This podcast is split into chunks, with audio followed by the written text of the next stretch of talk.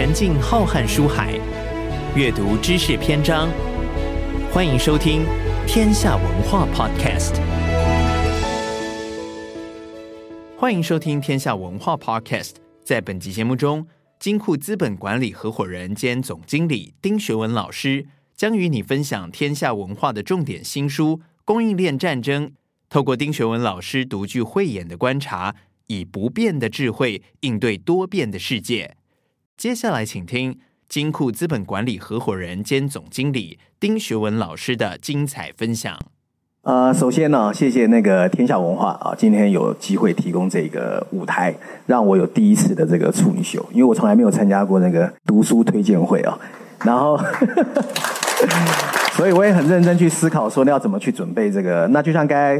那个主持人说的哦，昨天那个我还跟那个 Ariel 说，哎，这张照片是二十年前的。那我给了他两张最近的照片啊，确实啊，就是呃，其实这几年呢、啊，我很少参加公开的活动啊。那今天第一次呢，是公开场合推荐这个书啊，那我也 try my best 去给各位一些提炼。这本书呢，我觉得比较特别哦。它叫 Material World。那我在开始跟大家讲我自己的读书心得之前，我先跟各位讲个小故事哦。就大家都知道爱因斯坦，那想到爱因斯坦，大家第一想到是相对论。有一次有一堆记者追着爱因斯坦说：“哎，你可不可以跟我们讲一下什么叫相对论？”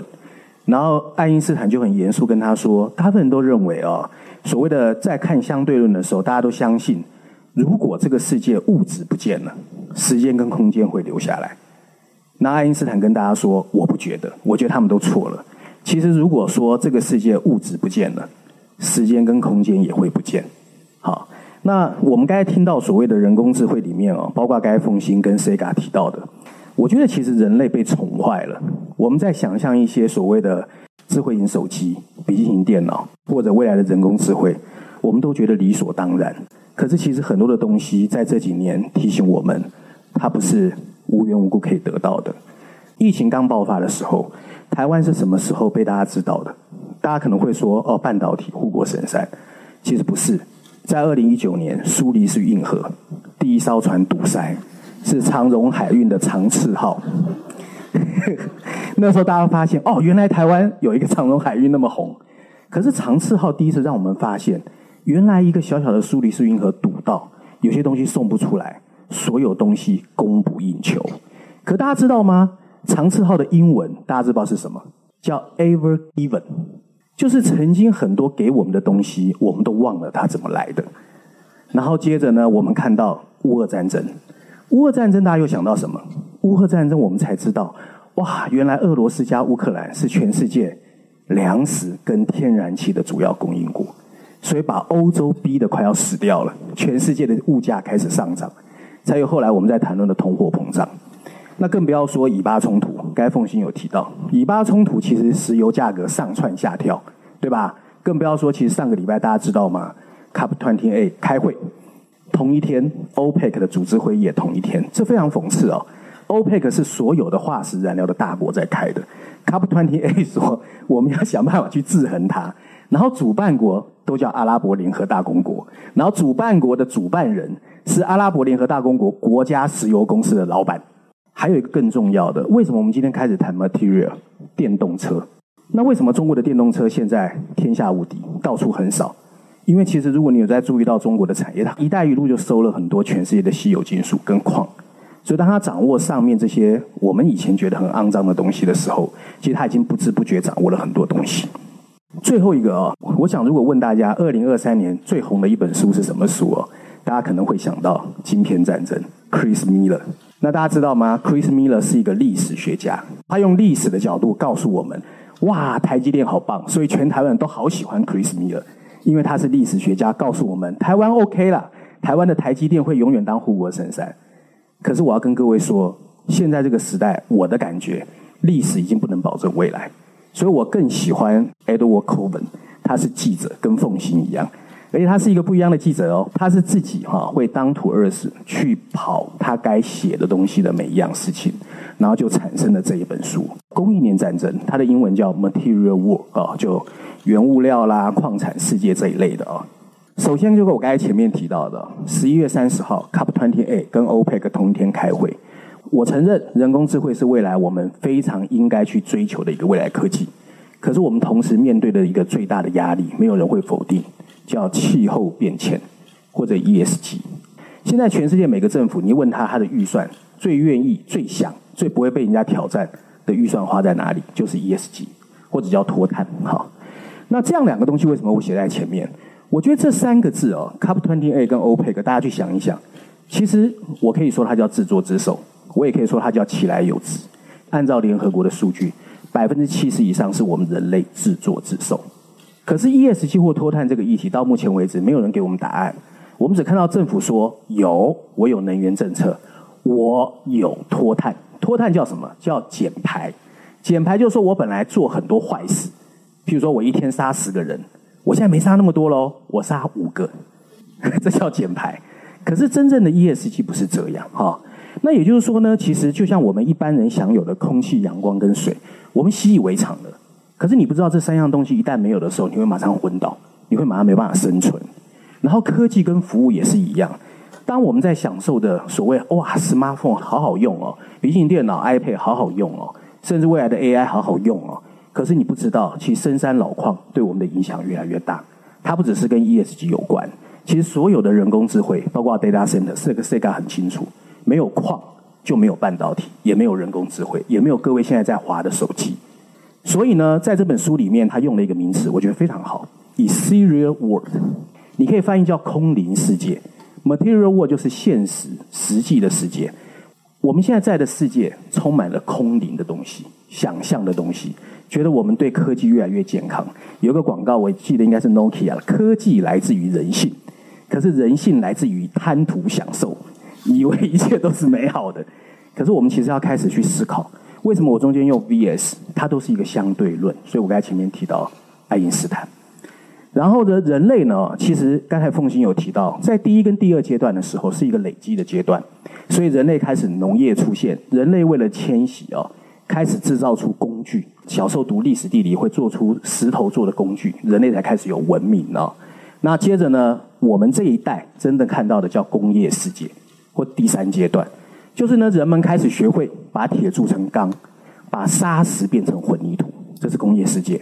接着呢，蒸汽机、蒸汽涡轮机，每一项创新都带来更多创新，一直到电动化重新启动了循环经济。为什么我最后写循环经济？就是我刚才在跟 Sega 说的，人工智慧、Data Center、台积电的半导体，你到最后你都需要矿，你没有矿，你没有晶片啊。所以为什么叫 Silicon Valley？为什么叫矽谷？你没有矽，你做不出晶片，做不出 foundry，你也做不出 wafer 啊。我们现在真正面临的世界是什么世界？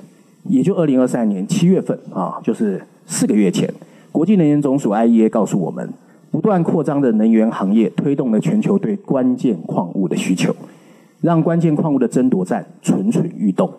事实上啊，在我还在读大学的时候，我就听过这个，那时候我还不是太懂石油。可是有很多人跟我说啊，我跟你讲，你看石油产业不能只用供需，它有很多政治的争夺。美国做很多事情是为了抢人家的矿，美国跟中国去帮忙非洲的穷人是为了要他们的矿。我以前就听过这个，那时候我觉得乱说、胡说八道，政治人物唯恐天下不乱。我现在越觉得它是真的，因为所有的基础就是矿。然后到了十月十六号，矿产安全合作伙伴关系叫 MSP 哦，有一个会议，他也预估。也就是说呢，人类在十七年后，二零四零年，全球对宽键矿物的需求会翻四倍。我们并不是说对矿物需求越来越少哦，是需求越来越高。然后电脑科技基础建设、内燃机、电动车、人工智慧、数据中心，这六个东西是现在所有做投资的人觉得未来我们人类的理想跟想象空间，美好的世界都在这里面。可能是因为翻译经济学太久哦，所以我在看那个书的时候。我还是回去找原文的书，所以我在待会各位看的 PPT 里面的英文都是书里面的原文哦。那我不跟大家解释哦，因为英文很有趣。我以前跟凤欣说过，就是每个人读英文之后各有各的解读啊，所以我就不特别去讲。那我把我的解读写在下面。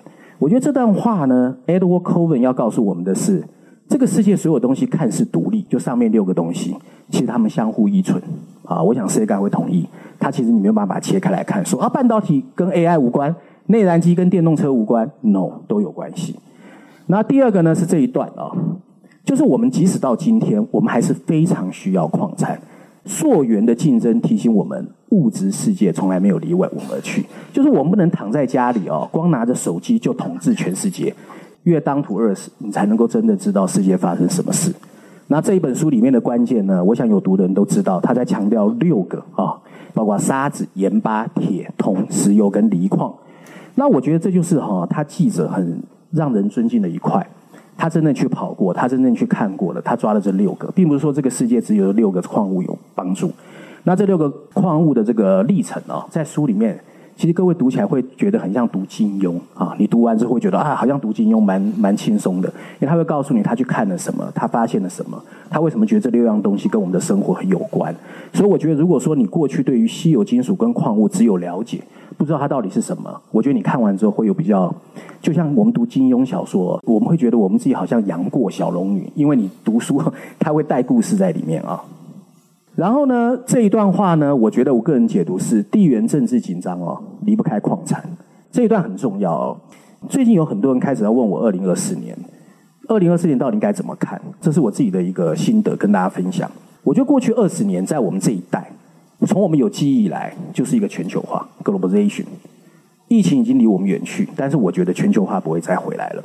那全球化跟逆全球化到底有什么不一样？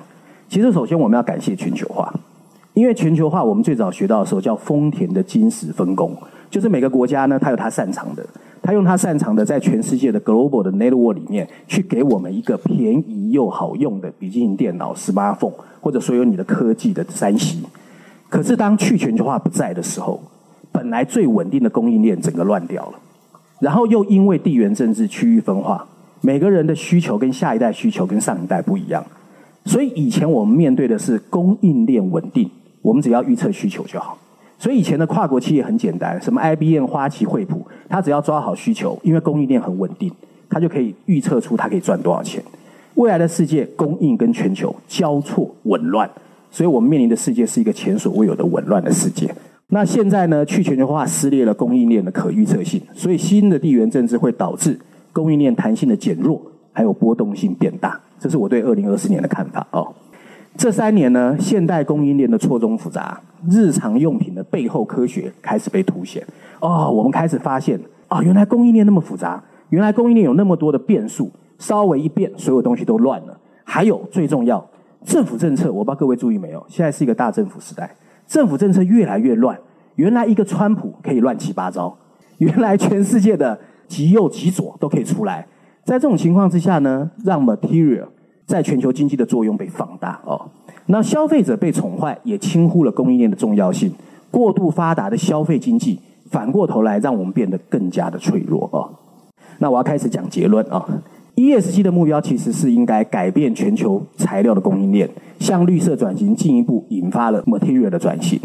你比如说电动车，很多人可能不知道，电动车其实比燃油车重，重在哪里？能源、电池。所以它是未来几十年 material 需求的主要驱动力。所以全球的 material 供应链能不能跟上，其实跟 ESG 的发展是有密切相关的。而低碳关键技术中的许多矿物和金属，其实在面临短缺。短缺会导致材料价格飙升，还有波动。反过来又会让嵌入这些材料的科技变得极端昂贵，进一步降低采用率。这就是为什么现在全世界都在抢哦，抢矿、抢稀有金属的原因。第二个呢，少数国家的矿物和金属的供应链会高度集中。你比如说，现在稀土金属几乎都在中国人的手上，钴几乎在刚果共和国的手上。印尼为什么最近很高调？因为镍几乎都在他那里。所以这会造成保护主义、区域分化跟地区监管骤升，这是我们一个未来面临的世界。那怎么办？我个人呢觉得，在供给需求、创新跟政策都必须要做平衡跟转型啊。供应你要确保及时扩大需要的 material 的供应，要求采矿业加速超越历史的增长率。所以其实全世界的采矿并没有减慢，越来越凶。你去看美国的裂解，你就知道了啊。下游产业需要把需求模式转向 material 密集度比较低的，不能哦把所有东西当做理所当然。其实我对台湾也很担心哦。你说台积电耗电、耗水、耗资源，我们继续用，我们继续养它，到底对台湾到底是好还是不好？对下一代是好还不好？其实没人去探讨哦。第三个创新，我们应该加大对 material 创新和突破性科技的投资。那当然最后一个是政策哦。政策必须促进供应规模的扩大，譬如说简化新资产开发的许可程序。全世界这个批文或政府哦，其实是最大的一个阻碍者哦。那文章最后一章哈，这是最后一章。我觉得，在这本书里面，Edward Coven 带我们一起在环游世界。所以我为什么说他是金庸？你从欧洲最深的矿井非常闷热，到台湾的半导体的工厂，他台湾也有来哦。再到离矿区的绿色水池，他带我们去看了很多我们以前只听过或者想过、从来没去过的地方。今天，当我们努力在应对气候变迁、能源危机和地缘政治的威胁的时候，这本书告诉我们，为什么这些物质比以往任何时候都重要。怎么控制矿产的尔虞我诈，将也会塑造地缘政治的未来。这是一个现代文明的故事，从野心和荣耀、创新和欲望发軔，再从一个崭新的角度，一切从头开始。那最后有一页，这个这很有意思哦，这我不是又要推销天下文化另外两本书。是我讲完前面之后，大家会说：“哇，丁学你经济学读太多，你变乌鸦。”因为听完大家很沉重。我说不行，所以我最后一页呢，又要把一个我最喜欢的人叫 Charlie Munger，因为他刚好在十一月二十八号过世。很多人大家知道是巴菲特哦，可是我比较认识深的是 Charlie Munger。很多人会说巴菲特就像是一个发动机在外面跑，Charlie Munger 其实像一个刹车。也有人说他是一个理性的殿堂，因为他是一个很有思考力跟逻辑的。我觉得今天我们读任何书。我们都要提炼跟思考，去想让它后面的逻辑。那很多人认识 Charlie Munger 是因为他有一个所谓的合奏效应哦，就是说很多人会盲从，大家做什么我就去做什么，大家觉得半导体会涨，我就去买半导体，大家觉得人工智慧很好，我就要成为人工智慧的专家。可是其实很很很少人哦注意到 Charlie Munger。我个人觉得我最 appreciate 他是他有一个逆向思考的能力。他常在举一个例子。就是在德国有一个非常有名的代数家哦，叫雅科比哦。雅科比曾经强调说，他在做代数的时候，他永远在回头想，譬如说代数就是 x 加 y 等于 z 吧，他永远在想不是 x 的时候会怎么样。我们现在面临的世界确实非常复杂，也非常的难以预测。可是 Charlie Munger 让我觉得，我要去想，如果事情真的最坏状况发生，我要怎么去阻止它？那有一些比较了解我，知道大概我在二零零六年去大陆，然后明年开始要去东南亚。二零零六年的时候，我想说，哎，我觉得中国有可能会起来。台湾很多的舆论告诉我们，中国起来之后，台湾就完蛋呐，怎么怎么怎么样。我就开始去想，那如果中国真的起来，台湾又不了解中国，那会怎么样？所以我后来的结论就是，我要去中国发展。这一次东南亚也一样。我觉得呢，生命啊，非常可怕的是，就像刚才 Sega 跟曲博都有提到。文化软实力，我觉得生命会找到出口，所以我们其实应该学 Charlie Munger 的逆向思考。很多人唱衰台湾，我们把最坏最坏的情况想好，我们想好怎么去防止它，不要往最坏情况发生，你就会发现我们其实有很多很多的事情可以做。